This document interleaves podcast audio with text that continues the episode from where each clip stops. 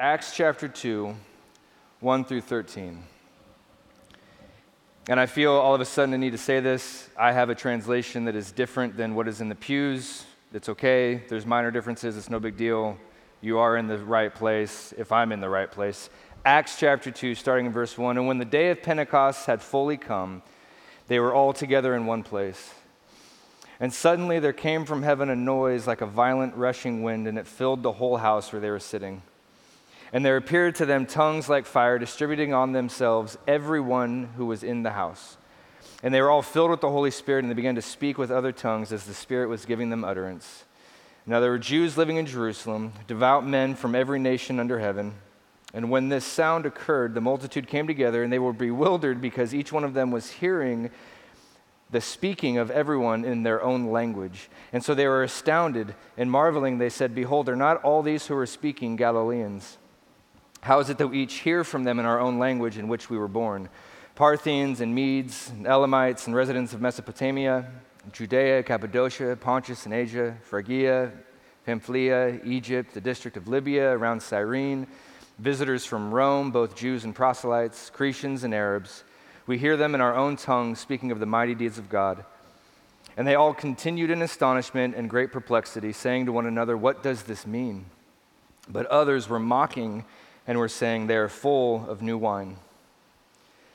Let's bow with me one more time as we begin this text. Jesus, as always, thank you for yourself. Thank you for sending your Holy Spirit to take up residence in our very souls and our very hearts, and to change our hearts, and to change our minds, to change our affections, to make us new creations, to, to make us born again.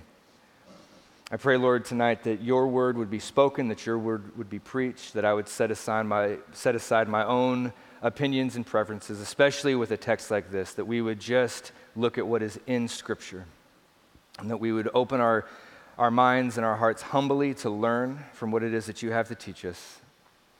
Jesus, we love you. Thank you for guiding us and for directing us and for never leaving us and for never forsaking us. Your work on the cross is finished, but you are still with us in this very moment. And so we are here to listen to you and to learn from you. Please speak to us by the power of your Spirit through your written word. In your name, Jesus, we pray. Amen. So, as we continue our study in Acts,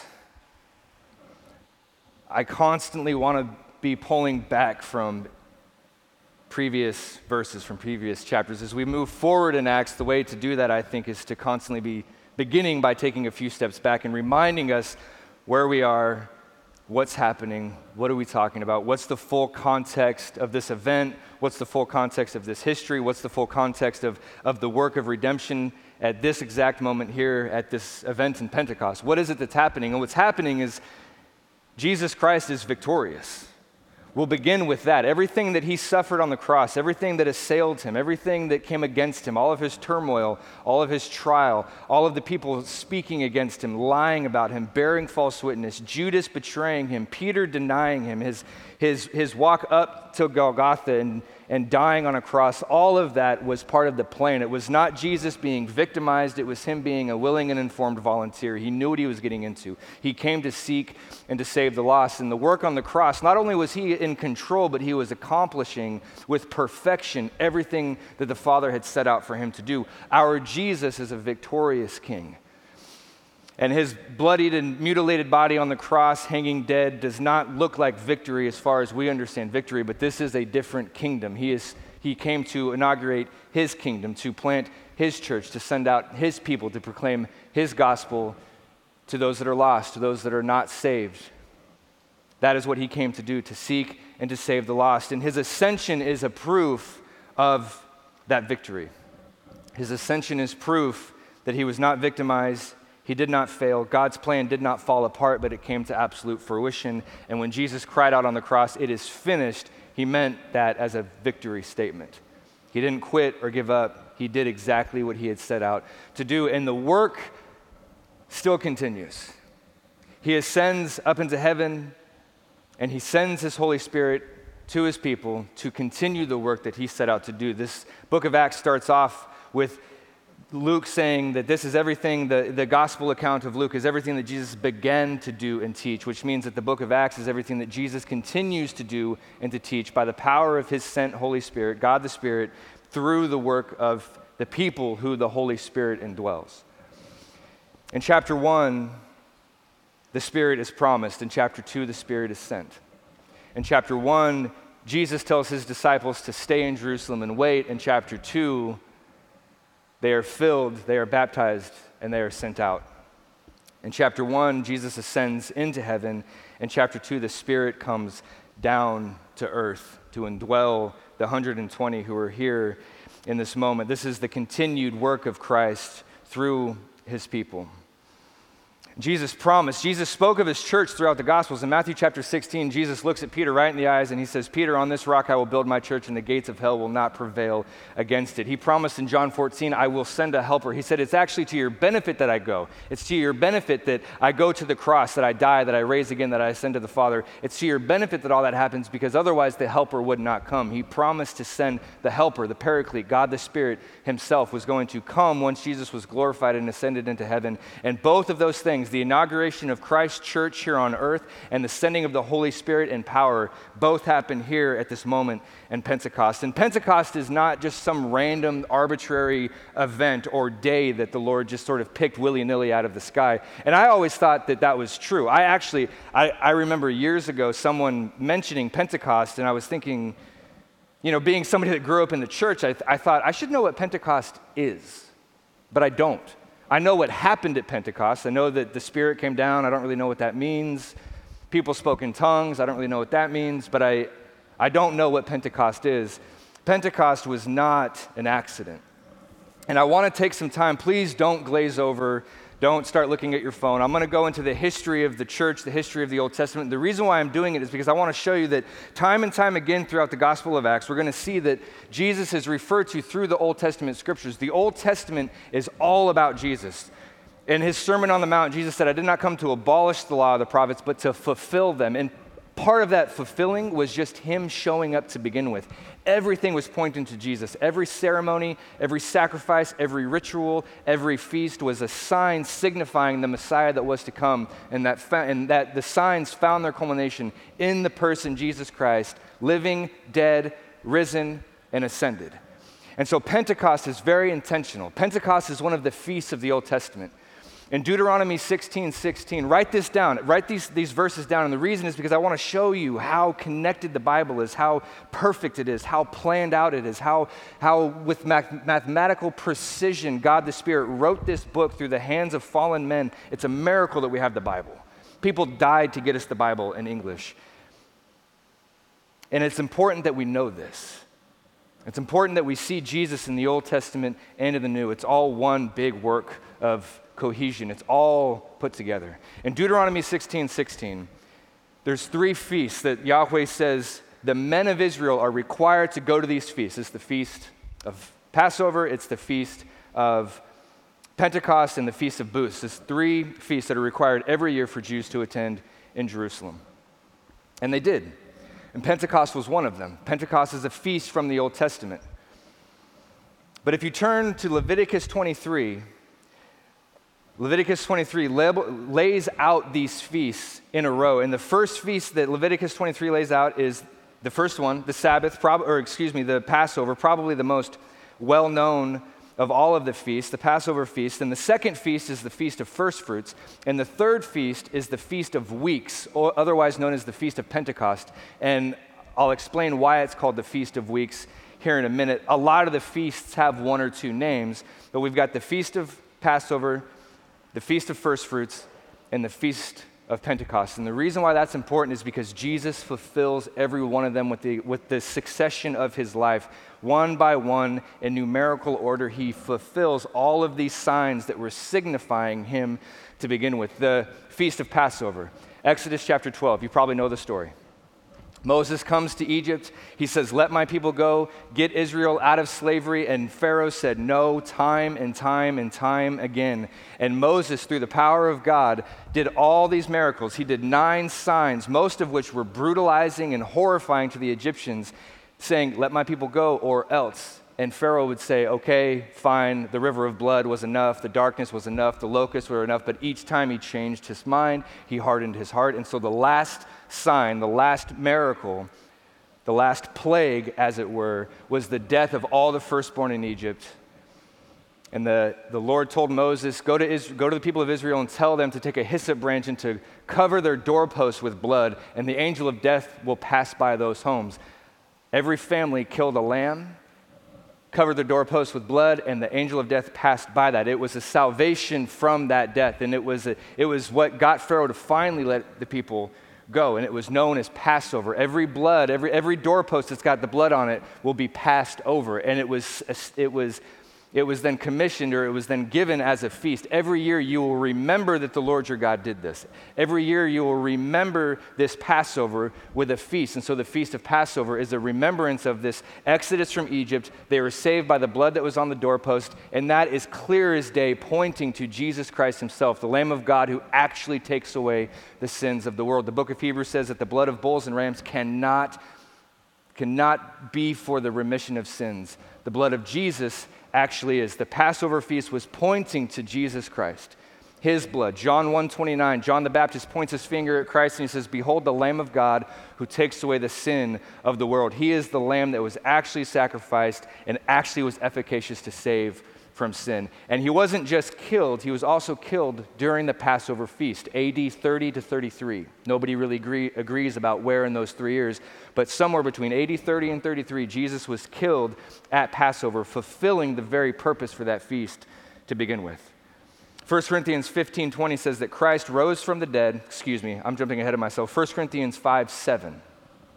Paul says, Christ, who is our Passover lamb, was sacrificed. Jesus fulfills the Passover feast by becoming the Lamb of God, whose blood shed actually was the punishment for sin, actually was the wrath of God being satisfied he fulfills that feast. Immediately following the feast of Passover is the feast of first fruits. Jesus Christ spent three days in the tomb and then he rose from the dead. He is the first fruit, he is the first one of this new resurrected life who would never die again. His body never saw corruption. There's other people in the New Testament who rose from the dead, but those, those people died again. Jesus rose Lazarus from the dead, Lazarus died again. Jesus rose the young widow's son, the, the, the widow's young son from the dead, that kid died again. Jesus is the first fruit of a new resurrection, of a new life, of eternal life, of, of spiritual life. He is our spiritual brother.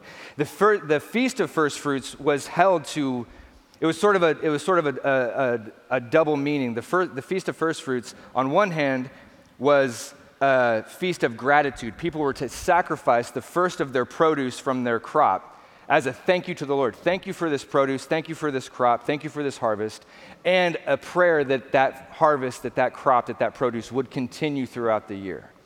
So it's a thank you for a right now, and it's a prayer of hope for the future. And Christ is that. He is resurrected from the dead, He is the first fruit of the resurrection for those who have fallen asleep. And that's 1 Corinthians 15 20. Christ rose from the dead, the first fruits of those who have fallen asleep. Jesus fulfills the Passover, he fulfills the first fruits, and he fulfills Pentecost. Pentecost, the word means the Greek word for 50. And that's why it's called the, also the Feast of Weeks, because it's, it's ordered in Leviticus 23 that 50 days after Passover, I'm trying to keep all this straight, 50 days after Passover, you would celebrate Pentecost. And the reason being, it was 50 days after, after Israel left Egypt, after the Passover, after the blood on the doorposts, after the lambs were slain. 50 days later, Israel was at Mount Sinai with Moses going up to receive the law written on tablets of stone. And Pentecost was a celebration, it was a commemoration of that law being given, and it too was a celebration of the first fruits that were given for the year's yield. So you have a celebration of first fruits, and you have a celebration of the law. And this is what Pentecost is all about. And here at this Pentecost in 33 AD, Jesus fulfills it because he stayed. Remember in Acts chapter 1, it says that he stayed with his disciples for 40 days, teaching them. He admonishes them, he tells them to stay put, and then he ascends into heaven. That's chapter 1, verse 3. He was with them for 40 days. He told them to wait. 10 days later, 50 total days, Pentecost occurs, and here we are with our story today. Jesus ascends up into heaven, and the Spirit comes down, not with the law written on tablets of stone like Moses did but with the law that's going to be written on our hearts, fulfilling Ezekiel 36, which says, I will give you a new heart, a new spirit I will put within you, and I will remove the heart of stone, and I will give you a heart of flesh. I will put my spirit in you, and I will cause you to walk in my statutes and to be careful to obey my rules. The Holy Spirit comes into us. He regenerates us. We are born again and we're caused to actually care. We're caused to actually have concern and to have affection for God, for His law, for His rule. Moses went up Mount Sinai, came down with, with, with the Ten Commandments written on stone so that Israel would see this is how you are to live, this is how you are to behave, this is how you are to relate to the nations around you. But it was written on stone. This is how you fulfill God's purposes. Pentecost 33 AD, G- Jesus ascends, the Holy Spirit descends with the law that actually comes into our heart and makes us these kinds of people. Not mechanical duty, not merit, not earning it, but we actually become holy and blameless and above reproach because Jesus fulfilled the law ceremonially, civilly, and, mor- and morally. All of it Jesus did, and we're given that record, we're given that life, and we actually are caused to care. To take up our cross, we actually want to do that. To deny self, we actually want to do that. We see what Jesus did on the cross and it changes us, and His Holy Spirit gives us a new heart. A heart that's concerned for His statutes, a heart, that's, a heart that is concerned for His rules. And notice the, the difference. Ezekiel 36 says, I will put my new spirit, I will put my spirit in you, and this is what will happen. I'll cause you to walk in my steps. I will make you care about my rules. I will make you care about what it is that I have for you. You will want to be Christ like. You will want to honor God with your life juxtaposed with what Paul says, quoting from the Psalms in Romans chapter 3, Paul writes this There is none who are righteous, not even one. There is none who understands. There is none who seek after God. They have all turned aside. They have become altogether worthless. There is none who do, who do good, not even one. Their throat is an open tomb. With their tongues they keep deceiving. The poison of asps is under their lips and their mouth is full of cursing and bitterness. This is the human heart apart from God the Spirit. God the Spirit comes in and we actually become these kind of people that Ezekiel 36 is describing. That is a miracle. That is a miraculous work of the Holy Spirit to actually change our hearts and is a great evidence that we are actually saved. And this is a fulfillment of Pentecost. It's a first fruit not only of Christ rising from the dead and being the first of the resurrection, but it's also the first fruit of the Holy Spirit being sent and the hope that we have in the future. The Holy Spirit comes and we're told in scripture, Ephesians 1:14, write this down. This is a radical verse. Hold on to this. Memorize it. Write it on a sticky note. Put it on your steering wheel. Put it on the mirror in the bathroom. Ephesians 1:14 says that the Holy Spirit is the guarantee. He is the deposit of the inheritance until we actually take hold of it. That's a first fruit. We're born again. And we still live in this mess. We still suffer just like everybody else, but we have a hope. We have an inheritance that is imperishable, undefiled, and unfading. And every day, the Holy Spirit's work is to point you to Christ, what He did, what He tells us to do, and the hope that we have because of what He's done. He is the guarantee of our inheritance. It's the first fruit of the harvest that is to come. And of course, here at Pentecost, the first fruit it's clear as day. We're going to study this next week, but 3,000 people are saved. The Holy Spirit comes down. 120 people start speaking in tongues. 3,000 are saved from all over Mesopotamia and to Rome, all over the region, and they go back home. It's the first fruit of the explosion of a harvest of salvation that is to be world evangelization. And Jesus spoke of this in Matthew 9. He said, The harvest is plenty, but the workers are few. So ask the Lord to send out workers into the harvest. And at this moment, the workers actually didn't have to go anywhere. They were told to stay put. Everybody from the surrounding region came in because everybody came in for the feast at Pentecost. It was one of the required feasts to be at.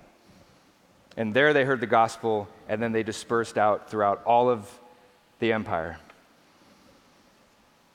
Jesus fulfills Passover, he fulfills first fruits, he fulfills Pentecost. And so they're gathered together, verse 2. And suddenly there came from heaven a noise like a violent rushing wind, and it filled the whole house where they were sitting. I want to focus on this word suddenly. I have a lot to say about this. The Spirit of God is uncontrollable. We cannot force Him to do anything, we cannot demand of Him to do anything. We may pray, we can, we can make inquiry, we can request, but we cannot demand Him to do anything. And I'm going to hit this point again and again tonight because I think that there's damage done in the teaching. And there might be some of you who have been told this. There might be some, there are some of you, I've talked with some of you who, have, who told me that you have You've grown up in churches or you've been in congregations where the pastor says, if you don't speak in tongues, you're not saved. If you don't, if you can't do healings, you're not saved. If you're sick, you're not saved. If you're poor, you're not saved because you don't have the faith to take care of your terrestrial circumstance. You don't have faith to take care of your finances. If you were poor, if you were actually a believer, you wouldn't be poor. If you were actually a believer, you would be healthy. If you were actually a believer, your kids wouldn't be rebelling. That is a damnable lie. And I want to be clear God the Spirit may give you the gift of tongues. That might be a gift that you have. You might give, have the gift of prophecy. People have spoken over me, and I've had those experiences where I, I was like, this, the, like the reading your mail kind of stuff. I'm like, how did this person know? It was a word of encouragement from a brother who has the Holy Spirit living inside of him. I'm not discrediting that. I'm not saying it doesn't happen. I'm saying it absolutely does happen. What, I'm, what I am also saying is that if, if you've never experienced that, it doesn't mean that you're not saved. It doesn't mean that there's something wrong with you. I have never spoken in tongues. I have never had a word from the Lord except what's written right here. I've never experienced that. But I know people who have. I know people who I trust who tell the most incredible stories of how God the Spirit manifested to them in a way that is supernatural. But the Spirit here came suddenly. It was a surprise. They were even told by Jesus, Go and wait. The Spirit's going to come. And yet, even then, in waiting, even then, in, in, in this half expecting position, He still just showed up out of the blue in a way that they did not see, in a way that they did not understand. And they were infused with power. Because God the Spirit does what God the Spirit wants to do. And in his sovereignty and in his power and in his wisdom, he chose to show up on this day in this way, fulfilling Pentecost, while there was people from all over the, all over the empire there that needed to hear the gospel. We see God the Spirit all the way through Scripture. This is how uncontainable he is. He's right there on the very first page, Genesis chapter 1, verse 2. He's hovering over the waters. Exodus chapter 3, he manifests in a burning bush to Moses. In Exodus 13, he shows up as a pillar of cloud by day and a pillar of fire by night. And the New Testament, his very presence is in Christ himself. John 3 34 says that Jesus had the Spirit without measure. The Holy Spirit manifests as like a dove in Mark chapter 1 at Jesus' baptism. In Acts chapter 4, the Holy Spirit manifests with the shaking of a building. In Acts chapter 6, the Holy Spirit manifests as Stephen's face shines like an angel just before he's killed. In Acts chapter 9, the Holy Spirit manifests in this giant bright light that blinded Saul, who would become Paul, and Jesus' voice spoke from that light. In Acts chapter 16, the Holy Spirit manifests as an earthquake. Here he manifests like a violent wind and like tongues of fire. And I love that it says like. It's not actually fire and it's not actually wind, but it's like that. When you hear a hurricane, it's like that. It's that sound. It's like the wind. It's like you ever seen the, the flickering of a flame? It was like that. But us humans are always going to be limited. When we're speaking about things that are not created, when we're speaking about things that are, that are eternal, we can only use created language. We can only say it was, he was like a dove. This experience was like fire because he's beyond our grasp, because he is beyond our intellect, he is beyond our knowledge, he is beyond our language. He is God. He is the third person of our Trinitarian Godhead. He shows up suddenly.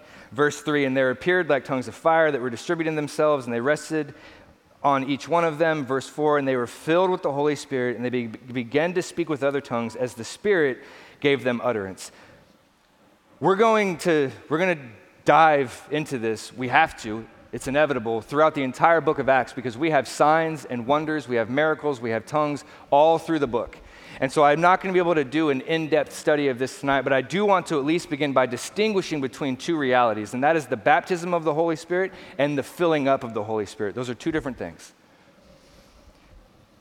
Baptism of the Holy Spirit is a positional reality. God the Spirit comes makes you be born again, quickens you to the things of God, gives you a heart of flesh, you have affection for God, you repent of your sins, you realize that you see Jesus on the cross, and for the first time, it's not just Jesus, felt board Jesus, third grade Sunday school.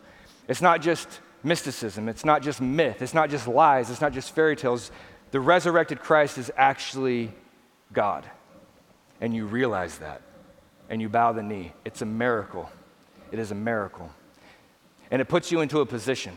It, it brings you into the family of God. The baptism of the Holy Spirit is positional and may or may not be accompanied by signs and wonders or even feelings. When I became a Christian, my, the feelings that I had were awful absolutely awful because I gave Jesus what was left of my life. My life had completely fallen apart. Most of you know that story. But I fell face first on the ground in my parents' driveway in the pouring down rain at 7 o'clock in the morning in December. It was cold. I was broken. I was sad. I was depressed. I was unhealthy. My life had completely been devastated. And I gave Jesus everything that I had left. It felt bad. But then it began to feel really good but my position changed.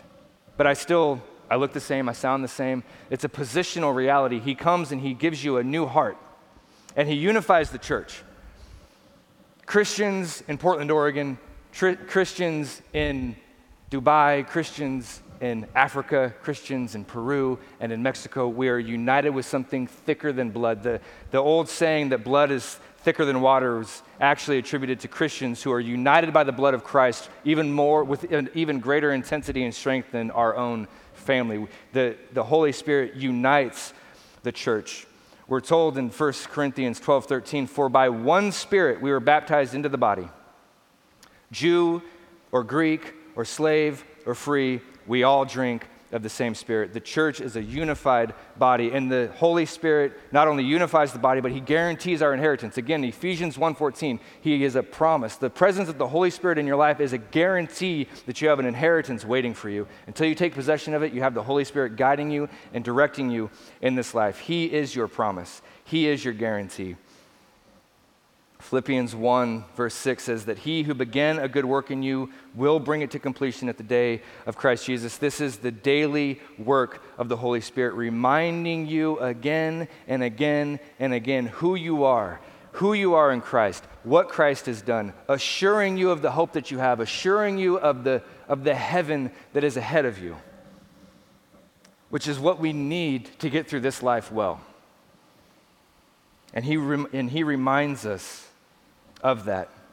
Romans 8:16 the Spirit testifies with our spirit that we are children of God and if we are children of God then we are heirs of God. We are co-heirs with Christ. We get what Jesus gets. Do you have that verse memorized? Do you have it in your brain so that the Holy Spirit can bring that to your mind to remind you when you're down and out and depressed and anxiety ridden and the only thing that you had for breakfast is your self-hate monologue, which is what I actually have quite often the Spirit testifies with our spirit that you are a child of God. If you are a believer in Jesus Christ, if you have been born again, you have a great hope awaiting you. And it's the Holy Spirit's work to remind you of that every single day. Romans 8, 29 and 30. Those that he predestined, he called. Those that he called, he justified. Those that he justified, he glorified. The Holy Spirit is your promise. He is your promise that you are headed to heaven. Your life might be like this, or it just might be like this sometimes but you're headed for heaven. Remember what the Holy Spirit's work is to do, is to bring to remembrance. Jesus said that his work is to testify about me.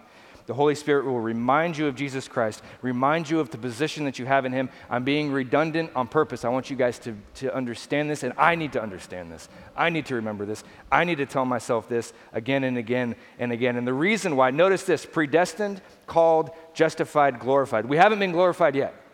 We're still here in this fallen corporeal world. We're here on this mortar coil. But the reason why Paul uses past tense language is because we're talking about the work of God. And the work of God is so sure and so promised and so guaranteed that he's writing as if it had already happened.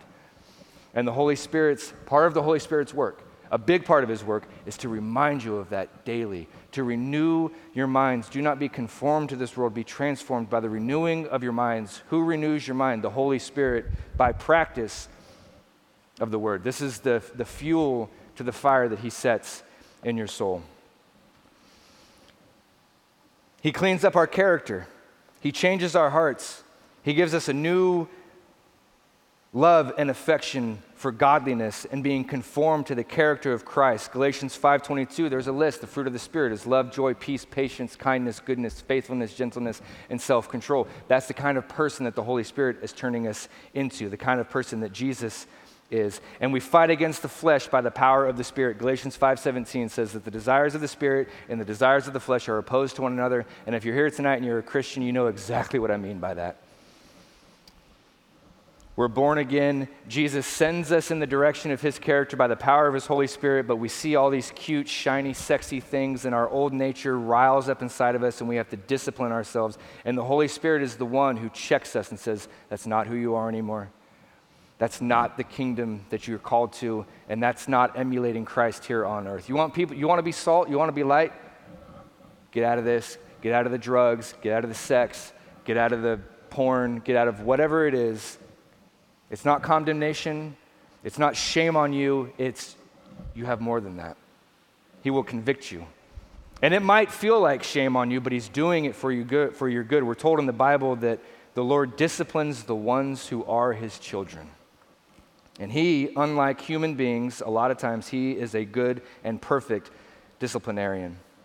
This, this work, this assurance, this reminding, this call back to, to who Jesus is and what he has done, this back to basics, you could, you could think of it, is let's call it the ordinary day to day function of God the Spirit in our daily lives. And it's important and it cannot be overlooked. And the reason why I'm hitting it so hard is because I think that we're naturally, many of us, if not all of us, are naturally inclined towards the shiny things. We want, we want to go to the churches where there's gold dust falling from the ceiling, or we get gold teeth, or manna shows up in our Bible. This, you can look it up. These are the things that people are pursuing. We want a word of revelation. We want a prophecy. We want to speak in tongues. And the speaking in tongues and the prophecy, 1 Corinthians 14, it's okay. There's a place for that. But I don't want us to forget about this. This is the daily grind. This is the daily work. Don't overlook this. This is beautiful. And this actually came to, to weigh on me heavily. I was reminded of this this week because I had a, I might go over by telling this story. I wasn't gonna, but I'm gonna. Um, I had a meeting this week with a woman who used to be my neighbor. I moved into a house in 2008, and this gal was my neighbor. And in 2008, I was hell on wheels. And maybe this woman will come to church and she'll tell you she wanted to kill me. She told me, she's like, I wanted to sneak into your house and shoot you in your sleep. Because I was, I was, I was, a, I was awful. I had these giant house parties. I'd throw these like triple kegers. My house was like 600 square feet. It was just not enough space. 40 people would come. It was mayhem. It was debauchery. It was hedonism at its finest. It was ugly. It was a mess. And this girl lived next door to me, and that's how she knew me. She knew me as that guy. And I moved away. I moved away in 2010, and I never saw her again. But then I bumped into her just up the street a few months ago, 2022. 12 years later, we bumped into each other. What are you doing? What's going on? I'm a pastor now. What? You're a pastor? That's weird. I know it's weird. So, anyways, she comes over, and we're talking here at the church just this last Wednesday. And we're talking about the old days, we're talking about the Holy Spirit, regeneration, how He changes you, how Jesus changed me, how I became a Christian. And I mentioned an old friend of mine who used to be in the neighborhood, and she at, she, at his name, the mention of his name, she goes, He doesn't think that you should be a pastor. He thinks it's kind of a joke. And I, I feel that. I know it. This is a guy that I, I don't have much connection with. We actually share tattoos. I, we're, we're, we were tattoo bros. We used to live together. We were best of friends once upon a time. We lost touch, but he remembers me from 2008. He remembers me from 2009 and 2010. And whenever he hears Ian's a pastor, he's like, that's a joke. Ian's a fraud. Now, he hasn't been in and around my life for the last five or six years, so he doesn't know. But I felt that. And I know that that's true. I know that there's people that feel that way. There's people who haven't been around the last five or six years and they hear that Ian's a pastor at Door Hope and they laugh and they mock. And that's fine and that's fair, but I was, I was feeling it. I was feeling that, like, that self hate monologue just kicked in. And me and my little girl were on a walk I think it was Friday night. She was real fussy. It was eight or nine at night. It was, it was dark. It was cold. We, I wrapped her up and we went for a long walk to settle her down. And I was just praying to the Lord. I was praying for Ella. I was praying for her life. I was praying for the sermon. I was praying for the ministry. And I forgot. I, I use this verse so much. I preach this verse. I tell you guys about this verse so much. Colossians chapter 1, 22 and 23. You who were alienated and hostile in mind, doing evil deeds. That's me. He, Jesus, reconciled in his flesh by his death in order to present you holy and blameless and above reproach. If you're a Christian, if you've put your faith in Jesus, if you believe in your heart God raised him from the dead, and you confess with your mouth that Jesus is Lord and you are saved, do you believe that about yourself? Because I believe what my old friend believes. Well, Ian in 2008, never going to be a pastor. I don't even know if that guy's a Christian. I, I feel that. And it took the Holy Spirit reminding me in prayer, brought to memory a verse that's right here in this Bible You're holy and you're blameless and above reproach. And I thought, man, I'm still floored by that. Thank you, Lord, because I'm not that on my own.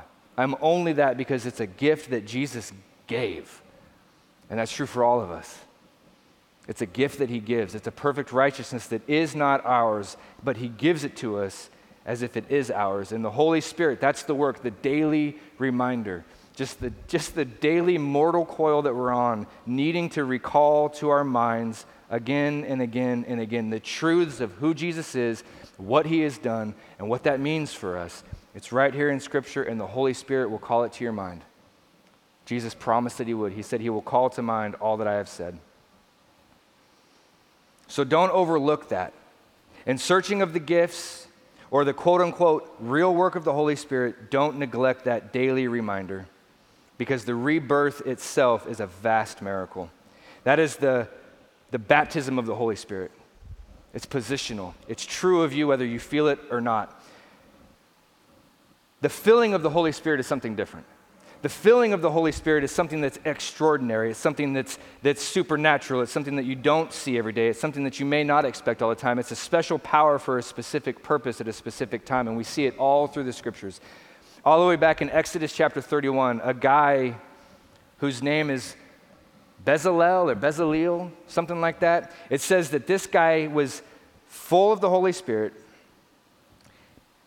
with an ability, an intelligence, and a knowledge for craftsmanship. He was one of the guys who did all the detailed work for the tabernacle as they were, as Israel was in, its, in their wandering years. He had a gift of the Holy Spirit. He was filled with the Spirit for this specific task. He had this immense an incredible craftsmanship ability that was a gift of the Holy Spirit. Ezekiel 2 2, he says, The Spirit entered into me. In Luke chapter 1, there's a whole family John the Baptist, his mom Elizabeth, and his dad Zechariah. It says all three of them were filled with the Holy Spirit. Luke 1:15 actually says that John the, John the Baptist was filled with the Spirit even when he was in his mother's womb because he had a specific thing to do. He was the last of the Old Testament era prophets. He was the one who pointed at Jesus and said, Behold, the Lamb of God who takes away the sins of the world. Here, the gift or the filling up of the Holy Spirit is that they spoke in other tongues. And it's clear as day why.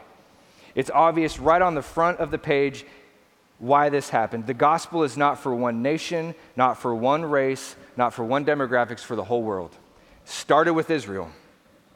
From Israel, went out. And the best way to do that was to wait for a feast where everybody came to them. The Holy Spirit came, they were filled with the Holy Spirit, and they began to speak with other tongues as the Spirit was giving them utterance. The gospel was preached. And the first fruits of the harvest were had. 3,000 people were saved that day and went back to where they had come from. Tongues here is important. It's not the essence. It was a specific gift. There was people from all these different languages, from all these different places that came together, and God the Spirit gave these 120 people the ability to preach the gospel to them, and they did. 3,000 people became saved, and they went back to where they came from. The first fruits of a worldwide gospel message, and it is the gospel that is the power of God to salvation, Romans 1:16. This is the reverse of Babel, the scattering of confusion. This is a bringing in for gospel purposes so that they can then go out. Matthew 28, go into all the world, baptize in the name of the Father, the Son, and the Holy Spirit, teaching them to obey all that I have commanded. It started right here at Pentecost. Verse 5, and now there are Jews living in Jerusalem, devout men from every nation. Under heaven. And when this sound occurred, the multitude came together and they were bewildered because each one of them was hearing them speak in his own language. That word bewildered is funny.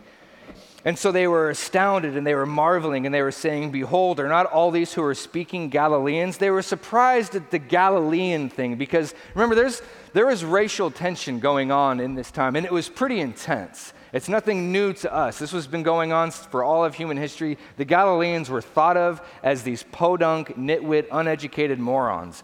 And so to have a group of 120 of them speaking in these diverse languages was confusing. But is it not true that God uses the foolish things of the world to confound the wise? These Galileans spoke all of these languages and it was confusing. Verse 8 And how is it that we each hear them in our own language in which we were born? And there's this long list. But to summarize, it's all from Persia, Mesopotamia, Asia Minor, Africa, Rome, Crete, and Arabia, all the way to the east to Persia, all the way to the west to Rome, all the way down south to Arabia, a huge landmass. I, I forgot to prepare. I was going to put a map up here and just show you the extent of coverage that that was, but it's huge. It's all almost all of the ancient world people from all of these different places, all of these different languages, all of these different cultures, Jesus says, You, yes. Heaven is going to be a multicultural experience. It's going to be awesome. They were speaking as the Holy Spirit gave them utterance. Verse 11, and we hear them in our own tongue speaking of the mighty works of God or the mighty deeds of God. There's no telling exactly what was preached, there's no telling exactly the specifics of what was shared there, but no doubt the climax, the number one thing that was shared, the mighty work of God that was preached to them is the gospel itself. In John chapter 6, a group of people come to Jesus and they say, What are the works? Notice the plural. They say, What are the works that we must do to be doing the works of God? And Jesus says, He answers in the singular. He says, This is the work. Believe in Him who He has sent. That's the work. The mightiest deed of God is that He so loved the world, He sent His one and only begotten Son, so that whosoever would believe in Him shall not perish but have everlasting life. And there are some in the crowd, verse 12, that continued in astonishment and great perplexity and saying to one another, What does this mean? That might be an honest inquiry, that might be an honest question. We will consider that next week. But tonight, what I want to focus on as we close out in the next couple of minutes there were some that were maybe actually asking, What does this mean? in verse 13, but others were mocking and they were saying they are full of new wine. They're drunk. And as we're going to see next week, this happened at 9 a.m., and Peter seems to think that's a sufficient reason for them to not be drunk because it's so early. Not where I come from, but that's besides the point. They are full of new wine. There's a mockery. And the reason why I want to land here and I want to finish here is because this is pretty much for those of us who live in North America, this is about the extent of the persecution that we're seeing right now. It's just that people make fun of us. They call us names, they say things. Keyboard warriors get on there and have just unlimited venture into just smack talk. But that's pretty much where it starts. That's, that's pretty much it. It's just, ah, they're full, they're full of new wine, they're drunk, they're dumb, they're uneducated, they're closed minded we don't need to take them very seriously. That's about the extent of it. But something that I think about a lot, a lot, is that it could very well get a lot worse. And it did get a lot worse for the people in Acts. Here in chapter 2, there's just smack talk. Ah, they're drunk. Disregard them, mocking them, making fun of them. Not that big of a deal. But it doesn't take very long for it to escalate. In chapter 4, Peter and John heal a guy who's unable to walk. And it causes quite a stir because the guy's in his 40s and everybody knows this guy, this is the guy, and he's healed, and we don't know what to make of this. And so Peter and John are brought in and they're asked a bunch of questions. There's this inquiry that's made. Chapter 4, verse 7. They're taken in by the rulers and they're placed in their midst, and it says, They begin to inquire, By what power or in what name have you done this? Notice this. Then Peter, filled with the Holy Spirit, said to them, and then he goes on to explain this man is healed in the name and in the power of Jesus Christ. It started with an inquiry. But then in verse 21, it says, And when they had threatened them further, they let them go on account of the people because they were glorifying God for what had happened. So it, it started with mockery. They're just drunk. And then it started with cynical questioning. And then there was threatening. They threatened them and they let them go. And then in chapter 5, they laid hands on the apostles and they put them in the public jail. Mocking, smack talk, cynical questioning, threats, and now jail. Chapter 5, verse 40 says that they, after calling the apostles in and beating them, they commanded them not to speak in the name of Jesus, and then they released them. So there's mockery, there's questioning, there's threats, there's jail, there's abuse. And then in chapter 7, Stephen is murdered for his faith. There's 28 chapters in the book of Acts, and by chapter 7, one of the disciples, one of the followers of Jesus, has been killed because of his allegiance to the resurrected Christ, to our Lord and King and Savior Jesus Christ. Persecution right now for us isn't really all that bad. People call us drunks. People make fun of us, they mock us. Friends, it might very well get worse. Every one of the disciples, every one of his 12, every one of Jesus' 12 apostles died a horrifying death. John was spared from martyrdom, but he was boiled in a vat of oil. And then he was banished to a prison island called Patmos. He died an old man, but he died with heavy, heavy bodily scars. And I know that's a downer, but we're warned about it all over Scripture. And friends, I implore you to ask yourself Am I really in this? Who is Jesus Christ to you, really? Because the heat might get turned up, the persecution might get worse. So, how are we supposed to deal with that? How are we supposed to think about that? How are we supposed to process that? How are we supposed to prepare for that? In faith, faith that when the time comes, the Holy Spirit will give you the utterance of what to say, that you shouldn't be concerned. That was a promise and a command of Jesus. But also going back to what we started with the gates of hell will come against the church. Matthew 16, but will not prevail. Ephesians 1:14 the Holy Spirit is the guarantee the down payment of the inheritance that you have in heaven. And 1 Peter chapter 1 says that that inheritance is imperishable undefiled and unfading. Revelation 21 says that that inheritance is a place where there's no more crying no more pain no more tears no more sorrow because these former things have passed away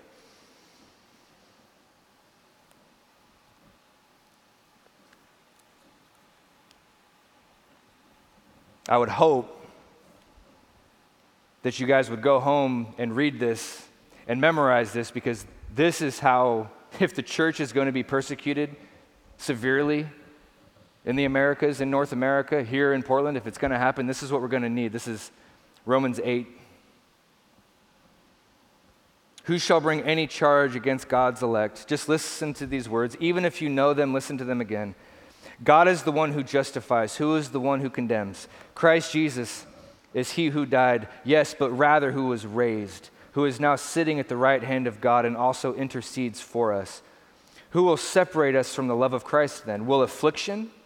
Will sword? Will turmoil? Will persecution? Will famine or nakedness or peril or sword? Just as it is written, For your sake we are being put to death all day long. We are counted as sheep for the slaughter, but in all these things we overwhelmingly conquer through him who loved us. For I am convinced that neither death, nor life, nor angels, nor rulers, nor things present, nor things to come, nor powers, nor height, nor depth, nor any other created thing will be able to separate us from the love of God which is in Jesus Christ our Lord. If persecution comes, not only will we be able to handle it, but we will be able to smile and pray for those who persecute us and show them love and turn the other cheek and not revile, not return reviling with reviling, not return eye for eye and tooth for tooth and burn for burn and cut for cut but to bless those who curse us, like Jesus did, who uttered not a word. Because he had a hope of a victory beyond this planet. For the hope set before him, he endured the cross, Hebrews tells us.